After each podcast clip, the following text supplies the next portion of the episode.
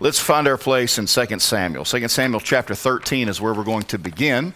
2 Samuel chapter 13. I think we understand that the top priority for anybody is to establish a personal relationship with Jesus Christ. Nothing is more important than knowing that you're on your way to heaven. Okay? But once salvation has been secured, and a person embarks on a life of service to Jesus, the question should be and becomes what should be the focus of my life? If we could put it another way, we ask this question of all the things about which I'm going to be watching and working on and learning, what are life's most important factors? What are life's most important factors? Now, our students in the school and in the youth group will tell you that they hear these factors over and over and over again. And on the one hand, I'm sorry, but I'm not. You see, when, when people in your life whether it's your parents, whether it's your teachers, whether it's your pastor, your youth pastor, whatever, your principal, family members, you know, grandma and grandpa, aunt and uncle, whatever. When they keep hammering things over and over again, it's not because we look for ways to be uncool. Believe it or not, I want kids to think I'm cool. I'm not, but I want them to think that. I want to, in, in a holy way, I want to deceive them into thinking that I'm with it, that I'm hip. You know? I'm failing miserably as I get older. I used to could kind of display that a little bit when I was younger. Now, as i am in my 40s, there's just nothing cool left about me, really. It's all evaporating. And we don't sit around, we don't, you know, parents and teachers and preachers and all that, we don't sit around and say, okay, what can we, what is a foolproof method for us to just irritate these kids constantly? All right, let's hit this, this, this, and this. That'll do it. We don't have meetings. We don't have a secret club. There's no secret handshake. Okay? When we keep hammering on these factors over and over again, there's two primary reasons. Number one, the Bible speaks on this so much. And it's always in our best interest to heed God's word.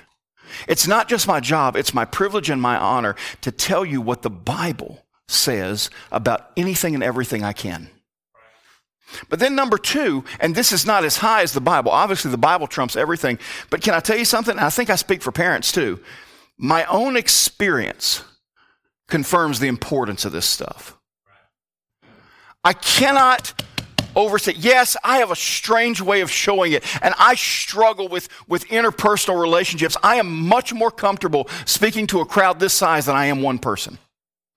It's weird, but I am.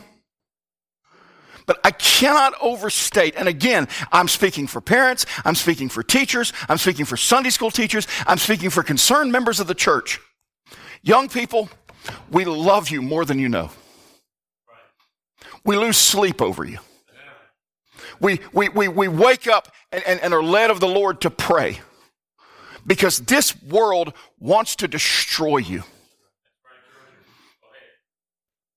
And, and I've, I've just watched in utter horror over the years at how many parents are either blissfully ignorant of the dangers or unwilling to confront them to the peril of their children. So this, this kind of stuff doesn't keep popping up because, well, there's the preacher's hobby horse. He's pulled out his whip on that subject again. No, it is because I bear in my own experience so many scars and so many regrets and so many heartaches and would to God, I would take years shaved off my life if I could keep you from making some of the dumb decisions that I have. This is especially true with my own children, but it is true with everybody's kids. I don't love you more than your parents do, but I love you a whole lot. I think I love you as much as any pastor can.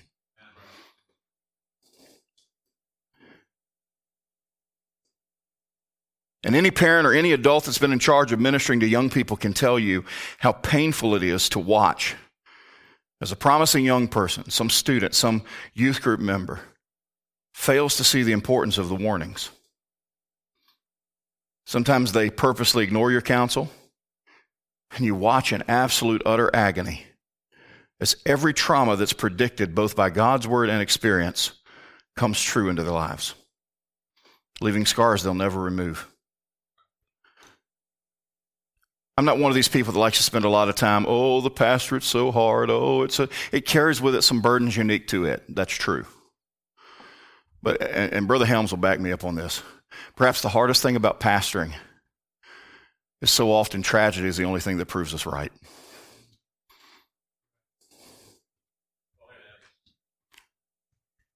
And so these young people will recognize these things I'm about to talk about.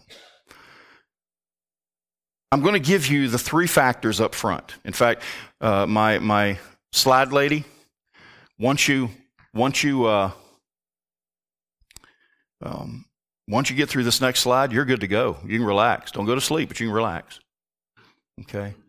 So, so the title of the message is this Life's Three Most Important Factors. Now, I'm going to go ahead and give them all three to you, so you can go ahead and take your notes right now. That doesn't mean you can check out. But you can go ahead and get your notes done right now if you're taking notes. Okay?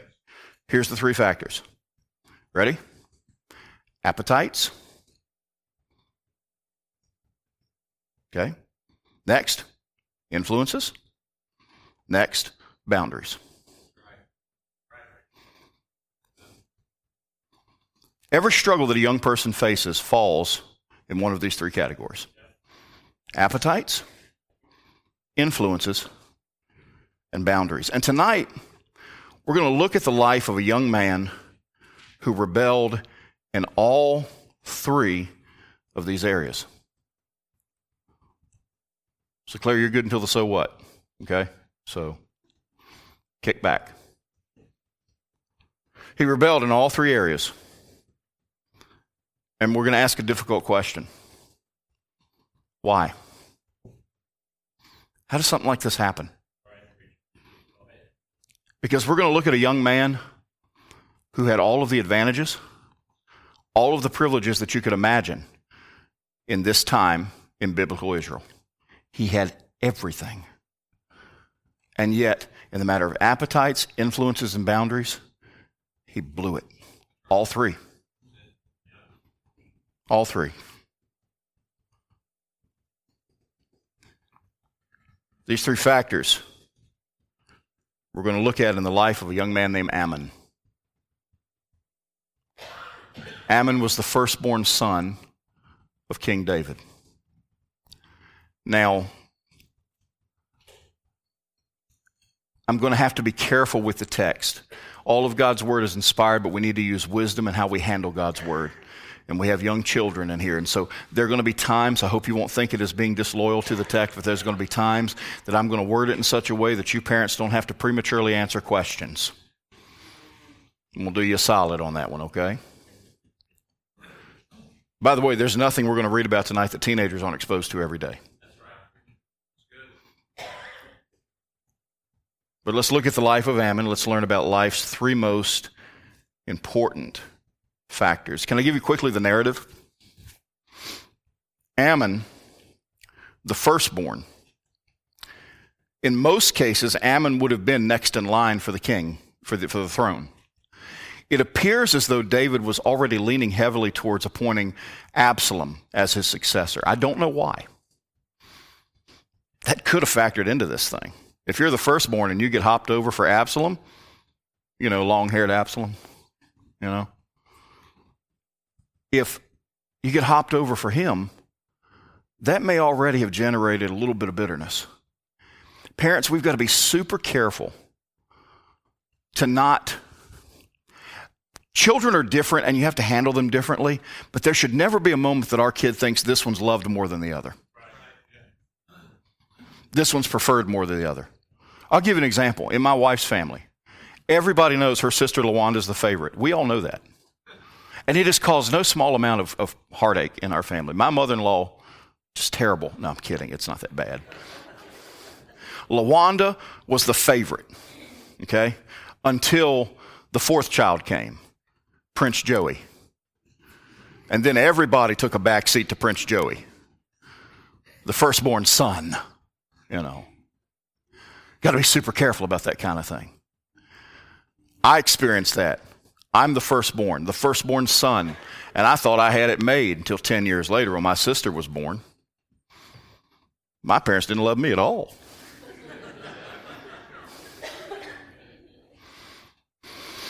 Be careful about that. But let's get into the text itself. Let's stop speculating and see what the Bible actually says. That's always useful, isn't it? So let's look at Amnon and let's begin looking at the subject of appetites. Okay? Chapter 13, verse 1. And it came to pass after this that Absalom, the son of David, had a fair sister whose name was Tamar, and Amnon, the son of David, loved her.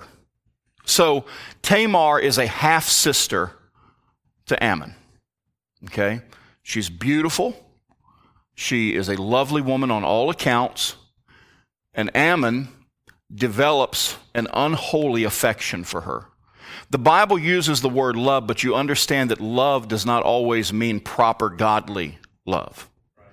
Okay. Verse 2. And Amnon was so vexed that he fell sick for his sister Tamar, for she was a virgin, and Amnon thought it hard for him to do anything to her. Even within his, his wrong thinking, there was something, some kind of little stopgap measure in Amnon that understood this was wrong. This was wrong. But what he did is he began to cultivate an appetite for something he shouldn't have. Now, this was true since God laid down the law. A man should not have his sister, half sister or not. Amnon knew this was wrong, both from the Word of God, but also from his conscience. And yet he had cultivated an appetite. And once he had what he wanted, we see in a very ugly way that when this quote unquote love, which in reality was lust, was finally satisfied, he never loved her to begin with. Once he received from that the gratification that he wanted, he threw away like trash. Verse 15. Then Amnon hated her exceedingly so that the hatred wherewith he hated her was greater than the love wherewith he had loved her. And Amnon said unto her, Arise, be gone. Whew. Remember two principles regarding appetites. Number one, appetites, once they are cultivated, can be suppressed, but rarely destroyed. So you better be mighty careful about what kind of appetites you cultivate. I've used this example before. Why am I in the shape that I'm in? It's not because of some past childhood trauma. That does happen to some people. But the shape that I'm in is because I have cultivated some appetites for things that I, I could get away with because I had the metabolism and the activity to burn it off. But I got news for you, beloved. Hostess cupcakes and Twinkies don't burn off like they used to. I'm older, I'm slower, I'm more tired, and yet that appetite that I cultivated so long ago still is alive and well within me. Appetites, once cultivated, can be suppressed but rarely destroyed. And, and young people, you've heard this before. You better be careful about what kind of appetites that you cultivate because what ends up happening is they dog you for the rest of your life.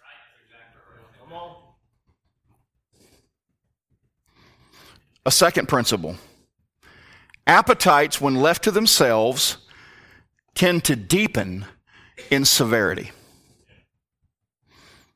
Before long, what starts out here isn't enough. We need more and more, and it gets deeper and it gets deeper and it gets deeper. Now, this is true positively too. You develop an appetite for the things of God, it will deepen over time.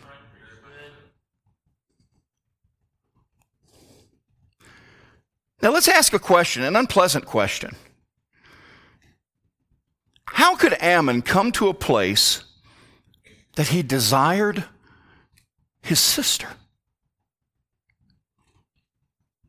You've met my sister. She's a lovely young lady.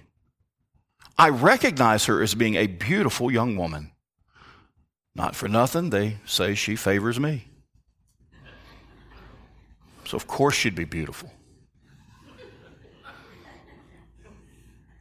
She and I both favor the Caffrey side of our family, so yeah. But I can't, I cannot fathom ever seeing her in such a way as Amnon saw Tamar. By the way, this isn't new. Abraham married his half sister. Do you know that? Ew. But that was pre law. So there was no Bible against it, but still, ew.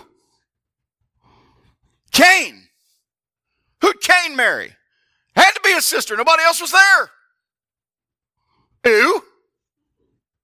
Moses. This one maybe gets me the most. Do you know who Moses married, who Moses' dad married? Amram. His aunt. Jochebed was Amram's aunt. Ew. And we say ooh, and we have some moral compass there, but here's a man that gave no thought to how out of bounds this was. I got news for you, friend. There are all kinds of sins and appetites out there that if we don't get a handle on things, we'll find ourselves out of bounds too. He cultivated an, an, immoral appetite and made no attempt to suppress it. His immoral appetite deepened to where normal sins weren't enough. Illicit material that you find on the internet, you understand what I'm talking about? How do people get into that weird? It's all wicked, don't get me wrong, but I mean stuff that's way way beyond anything somebody would consider normal. How does that happen? It happens because the normal stuff isn't enough. And they go worse, and they go worse, and they go worse.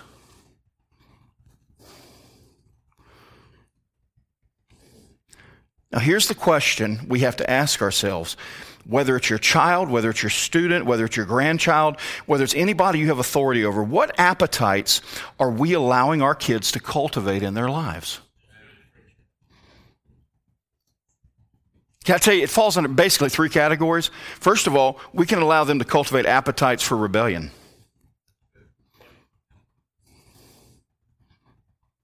Disrespectful little kids become disrespectful young adults. I hear my wife say this all the time. If it isn't cute when they're 13, it's not going to be cute when they're two either.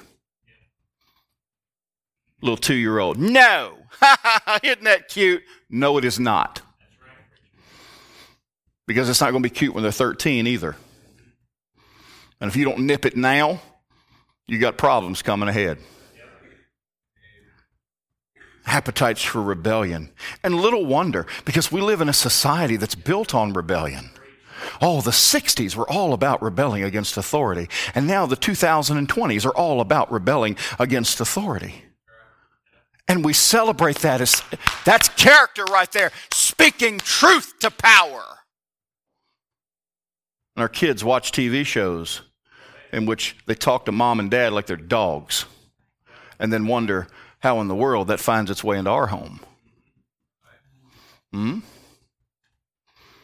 There's the appetite for rebellion. Oh, here we go. Appetites for the romantic. Now, this is where we get in territory where y'all are thinking, well, you don't have teenagers yet. You don't know how it is. What, listen, if I wait until my kids are grown and gone to preach truth to you, then I might as well resign right now and let somebody come in who can. Because you've got to hear this. I, my child may not be 13 yet, but I am telling you, I have seen this over and over and over and over and over and over and over. And if I fail to be the watchman on the wall that cries out against this stuff, then I am derelict in my duty. I cannot fathom why anybody, high school and below, needs to be in a relationship. Now, if you are, I don't hate you. I'm not against you. I'm not mad at you. I've never given you a hard time about it. I've never, and I don't keep up with it. I can't. I don't have the strength for that kind of drama. Okay? Well, isn't it, isn't it normal? Absolutely. But, but as Christians, we're not shooting for normal, we're shooting for noble. There's a whole lot of things that are normal that aren't good, or aren't the best, or aren't helpful. I have seen parents take their four year old kids and pair them off and take pictures and talk about this one being with this one. Don't! What are you doing?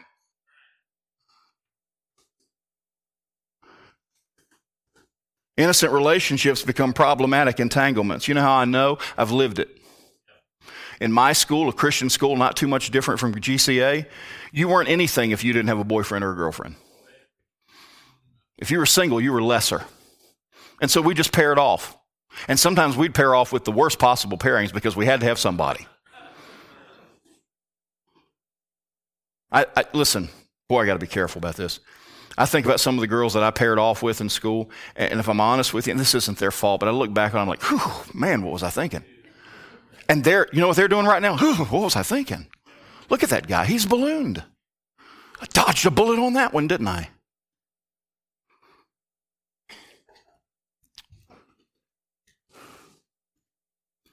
But you know what? I look back on my high school and I remember I didn't have much fun. You know why I didn't have much fun? Because I got too caught up in trying to keep this girl happy and maintain this relationship, and I, did, I didn't actually enjoy my friends. Remember the principle appetites deepen in severity. And one day soon, texting and hand holding aren't going to be enough. I love this quote by Voddie Baucham. Young people dating is like shopping without money. There are only two eventualities. Either you're constantly frustrated because you can't have what you want, or you end up taking something that doesn't belong to you. Teenagers love this message. And once again, this doesn't mean that tomorrow at school, I don't know who's paired up with who anymore. I, I used to try to keep up with it.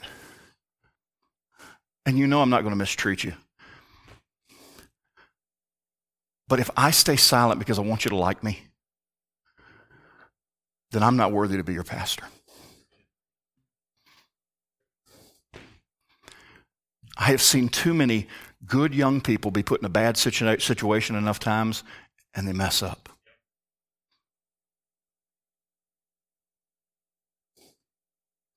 Can I tell you something from the perspective of a man who's older, but I can still remember when I was young? I'm telling you, hand holding isn't enough.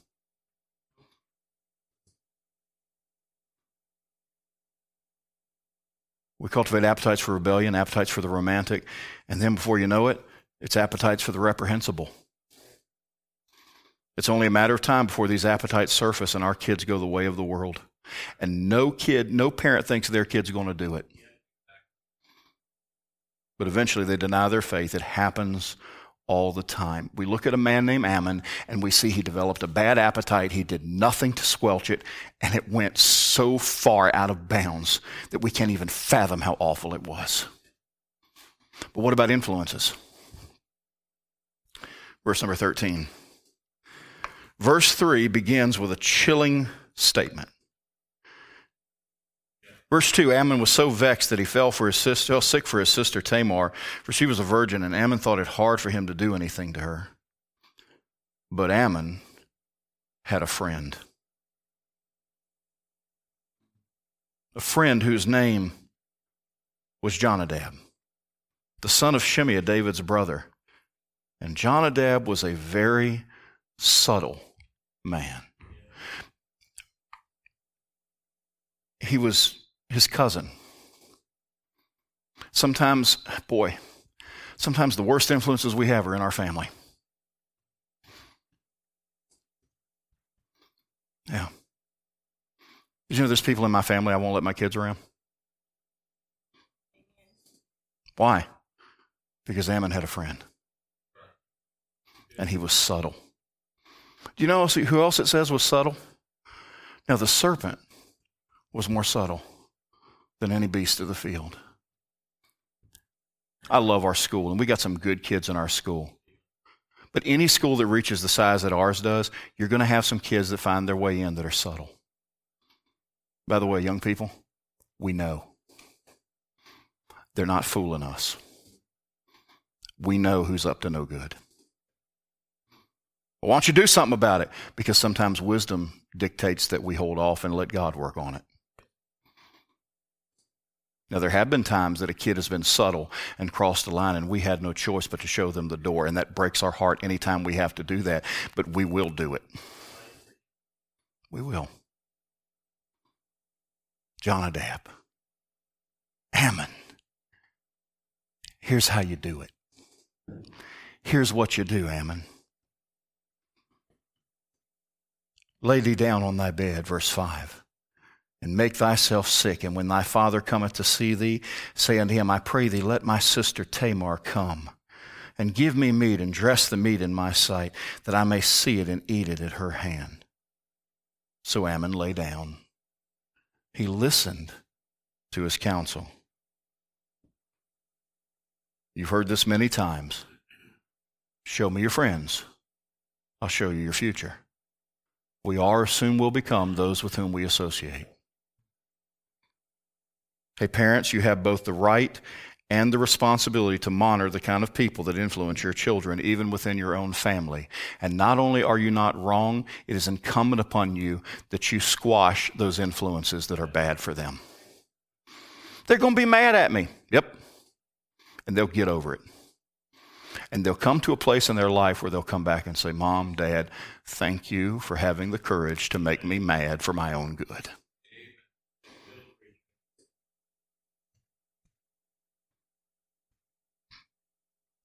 Amnon was wicked all on his own. But Jonadab helped him think out of his plan, think out his plan. Psalm 1, the very first verse of the Psalms Blessed is the man that walketh not What's blessed mean? Happinesses upon happinesses. You want your kid to be happy? Don't let him walk in the counsel of the ungodly, nor stand in the way of sinners, nor sit in the seat of the scornful. You ever notice your kids get especially contentious? Now, I know none of them in here do this. But kids out there, every once in a while, they just get hard to get along with. They're fighting all the time. They're mouthing off at parents, rolling their eyes, all that kind of thing. Can I make a suggestion to you? Find out who they're hanging around. Because you know what the Bible says? The Bible says in Proverbs 20:10, "Cast out the scorner, and contention shall go out. Yea, strife and reproach shall cease." So if you reverse that and you look at the converse of that, a lot of strife and contention is because there's a scorner in the midst.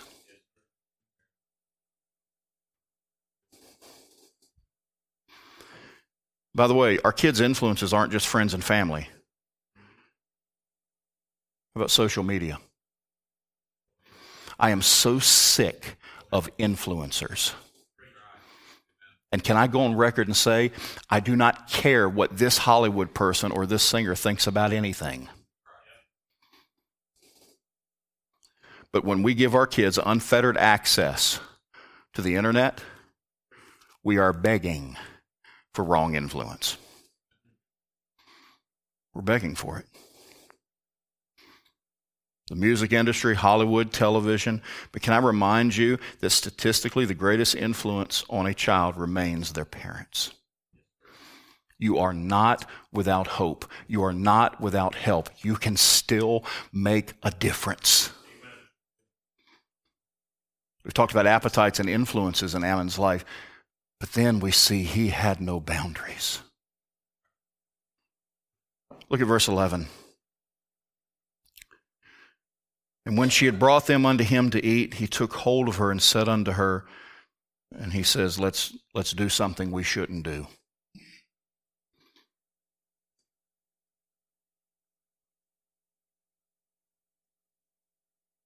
And he answered, and she answered him, Nay, my brother, do not force me For no such thing ought to be done in Israel. Do not thou this folly.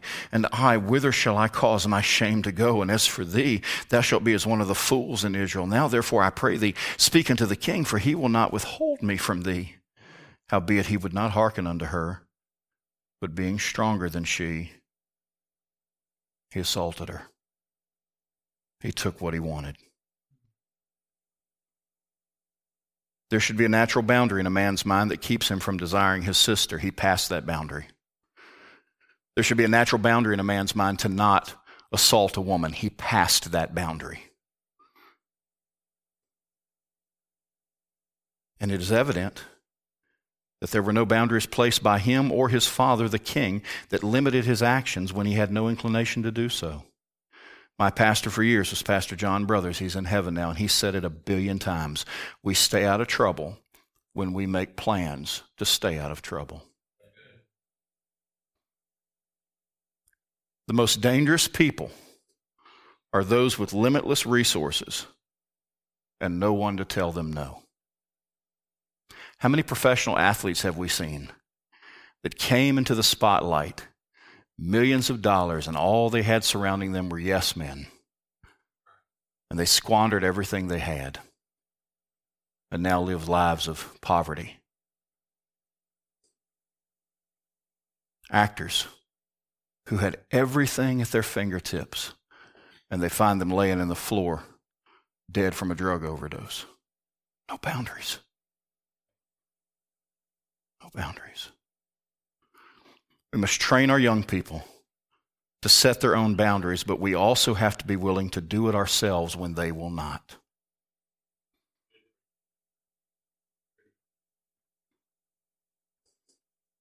It's a fun message, huh?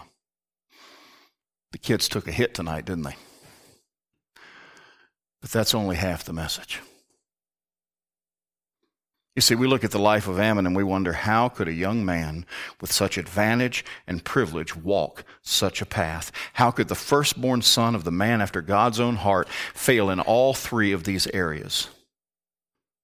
The same question comes to mind as I think back over 18 years of pastoral ministry, wondering how kids with all the involvement of family and church still wander away into a life of heartache and regret. And then it hit me. I have dedicated enormous amounts of time and energy into hammering these three factors appetites, influences, and boundaries into the minds and hearts of young people. And young people, I owe you an apology. Because I have wore you out in school and in youth group and campfires and everything else. And compared to how many times you've had to sit through that, I have done a very poor job of hammering it into the minds of the people that really need to hear it. And that's your parents. Because the reason that our kids fail in the matter of appetites, influences, and boundaries is because their parents fail in the matter of appetites and influences and boundaries and so do their grandparents, and so do their aunts and uncles, and so do people not related to them in the church that just don't pay attention. If we have any hope of saving our kids, we've got to start living it. And I include that, I include me in that paradigm. Johnny and Sally need to be careful about appetites, influences, and boundaries, but so does Johnny and Sally's parents, and so do their grandparents, and so do their neighbors, and so do their teachers. Amnon had a problem with these areas because his father had a problem with these areas. We've been in 2 Samuel chapter 13. Go back two to chapter 11. We look at David's example in this area. Mom, dad, aunt, uncle, grandma, grandpa, whoever. We need to ask ourselves this question How am I doing in the matter of my appetites? In the matter of my influences, in the matter of my boundaries. David had a problem with his boundaries. 2 Samuel 11, verse 1. It came to pass after the year was expired, at the time when kings go forth to battle, that David sent Joab and his servants with him and all Israel, and they destroyed the children of Ammon and besieged Rabbah. But David tarried still at Jerusalem. He saw Bathsheba, and in verse 4, he sent messengers and took her, and she came in unto him, and they did wrong. David had a boundary, an expectation. Kings were to be at war at that time. He ignored that boundary. And he had no person or mechanism to keep him from doing wrong. Do I think he had plans that night to sin with Bathsheba? I don't. And most sin is not something we plan, it's something we fail to plan for. He had no boundary set to protect him. 1 Corinthians 10:12 Wherefore let him that thinketh he standeth take heed lest he fall. Romans 13, verse 14, but put you on the Lord Jesus Christ and make not provision for the flesh to fulfill the lusts thereof. I've touched on this before. By God's grace, I have been physically faithful to my wife for the duration of our marriage. I say physically faithful because Jesus said, if you ever look at a woman with lust in your heart, you've committed adultery already. I wish I could say I never have, but I have, and every man in here has. But as far as physical fidelity, by God's grace, I've never cheated on my wife. Why? Well, I do love her immensely. And I joke around about how, you know, I have the added insulation in my life of women just don't really want anything to do with me. So that's that's always helpful. but that's not always been. I've had a couple of occasions in which some woman was a little flirty. I didn't recognize it, my wife sure did. Mm hmm. But do you know why my wife and I have maintained our fidelity? It's not because I'm a super Christian. It's because God has helped me to have the good sense to put boundaries in my life that make it harder to do wrong. Or you ought to be a strong enough Christian to just not even be tempted by that. That's foolish talk. Because I don't care how strong my spirit and soul get, I'm still in this old flesh and it is still rotten. And if Paul said, In my flesh dwells no good thing, how much more true is that of me? And I'm just like any young person in here. You put me in the wrong situation enough times with a woman who's crazy enough to want me, I will fall. And if we don't if we don't put boundaries in place, we are in serious trouble. David, David had no boundaries, nobody to tell him no, and he fell. Now here's the question. Why should Amnon establish boundaries if he never saw his dad do it?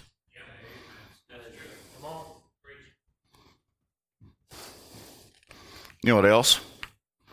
David had a problem with appetites. Look at verse 2. And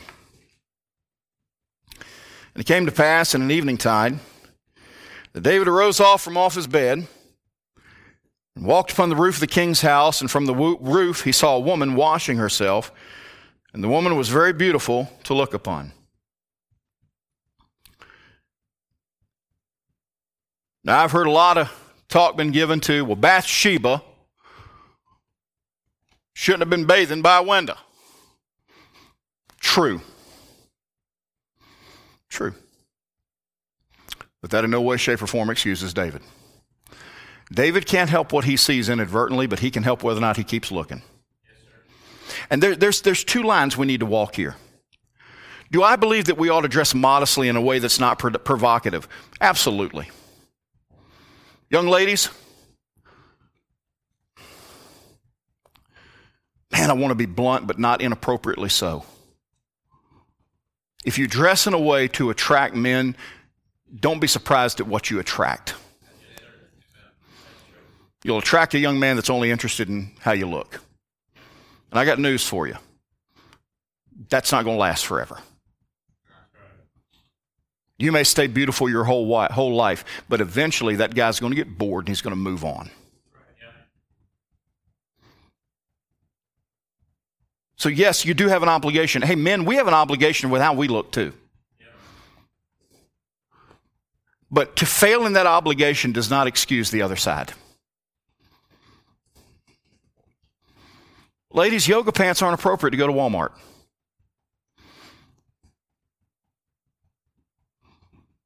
Hmm.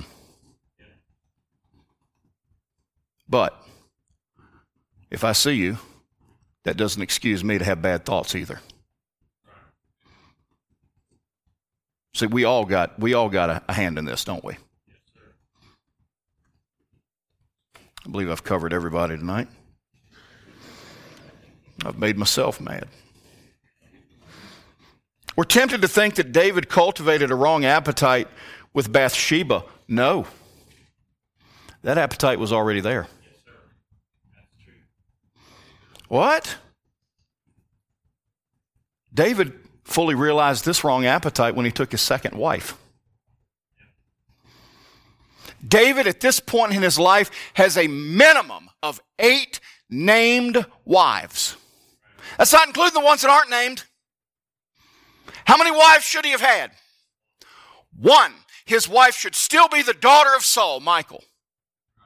And even if you allow for, well, Saul took her back and gave her to somebody else. Okay, then Abigail. That should have been it. But oh no. You've got Michal, Abigail, Ahinoam, Maacah, Haggith, Abital, Eglah, Bathsheba, and that's not including the ones that aren't named. What do we see in David? He had an appetite for women that, that started way before Bathsheba. And he did nothing to curtail it.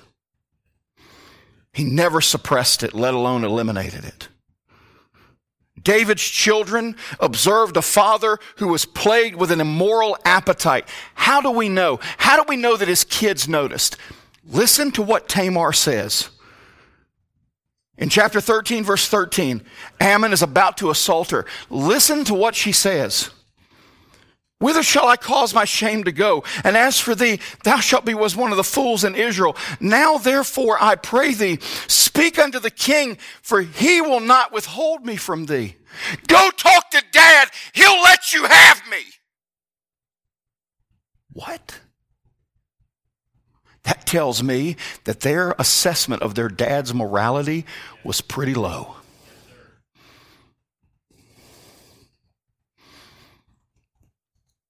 What sins are present in our kids' lives because they preserved, or observed rather, a permissive attitude in our lives? What have they seen me watch? What have they heard me listen to? What have they heard me say? Who have they seen me hanging around? Because if they see it in my life, why should they work on it in theirs? David had a problem with boundaries, he had a problem with appetites, he had a problem with influences. Verse 14, we're back in chapter 11. He has found out that Bathsheba is with child. Something I noticed not too long ago. As wicked as all of this is, have you ever realized that David didn't have to do any of this to cover it up. The absolute easiest thing to do would have been to end the pregnancy.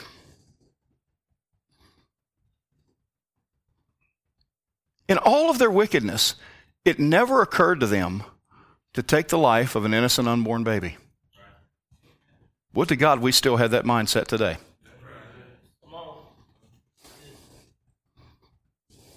Now, his options, his other options were no better. But look at verse 14.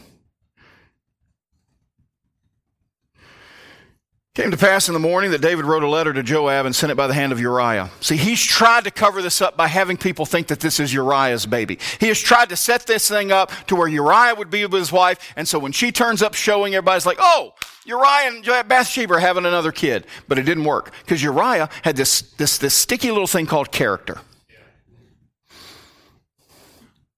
Uriah would not spend time with his wife because he found himself, found himself unfaithful to the cause for which they were fighting. So he left David with no choice in his mind. I've got to get rid of Uriah. Came to pass in the morning that David wrote a letter to Joab and sent it by the hand of Uriah. And he wrote in the letter saying, Set you Uriah in the forefront of the hottest battle and retire you from him, that he may be smitten and die. And it came to pass when Joab observed the city that he assigned Uriah unto a place where he knew that valiant men were. And the men of the city went out and fought with Joab, and there fell some of the people of the servants of David. And Uriah the Hittite died also. Then Joab sent and told David all the things concerning the war. You see, just like Amnon had a wrong influence, so did David. His name was Joab. Coincidentally, also his cousin. Joab was in a position to advise David against this plan. Well, you, you wouldn't dare speak against the king. Oh, yes, he did. You remember when David was tore up over Absalom? It was Joab that came to him and said, You got to get a grip. You got a whole bunch of people that have risked their lives for you, and you're in here crying over the man that, that went against you. You need to stop this. So Joab was willing to tell the king no, but in this particular case, he didn't. He went along with it. There's two types of influences those that actively entice us to do wrong, and those that passively consent when we want to do wrong. Any influence that isn't consistently encouraging us to do right is a wrong influence. All right, that leads us to the last slide. So what?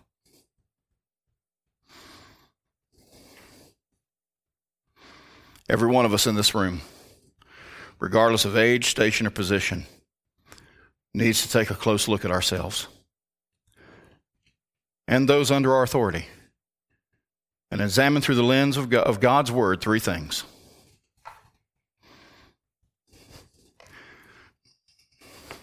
Let me give you a quick mea culpa. I don't have anybody in mind. God knows my heart. I didn't prepare this message. I can't wait for this one to hear it. God knows my heart. That's not the case. So if you're sitting there and you're thinking, he's talking about me, he's talking about my kid, that's not me you're hearing. It's the Holy Spirit.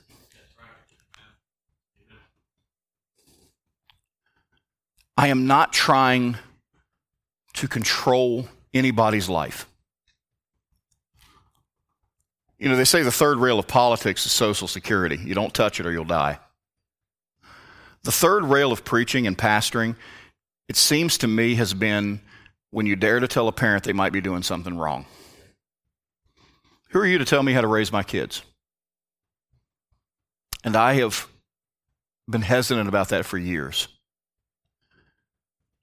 All I'm doing is giving you what the Bible teaches about appetites, influences, and boundaries.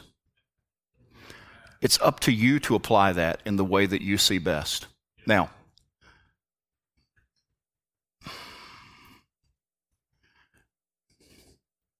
there comes a point where you, you start feeling like if I keep if I keep on this and become a broken record, I'm just going to push people away, and I don't want to do that. But I tell you what else I don't want to do. I don't want to sit in my office with my face in my hands weeping because the kids made a bad decision. I can't bear it. I can't bear it.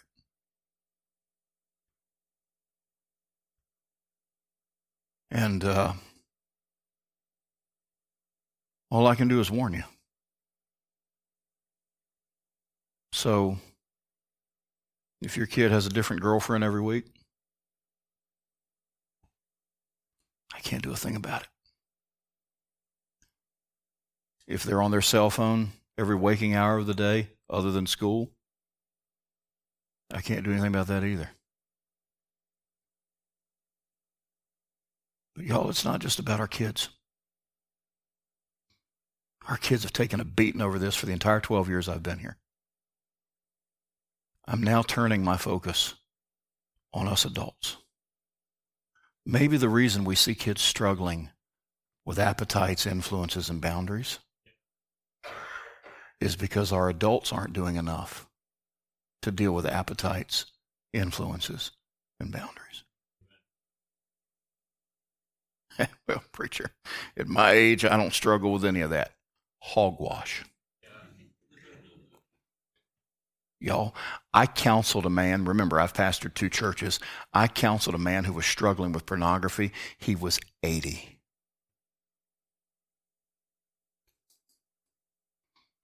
It doesn't necessarily mean he goes to this church either. You understand that. It's nobody in this room. As long as this flesh is alive, it struggles.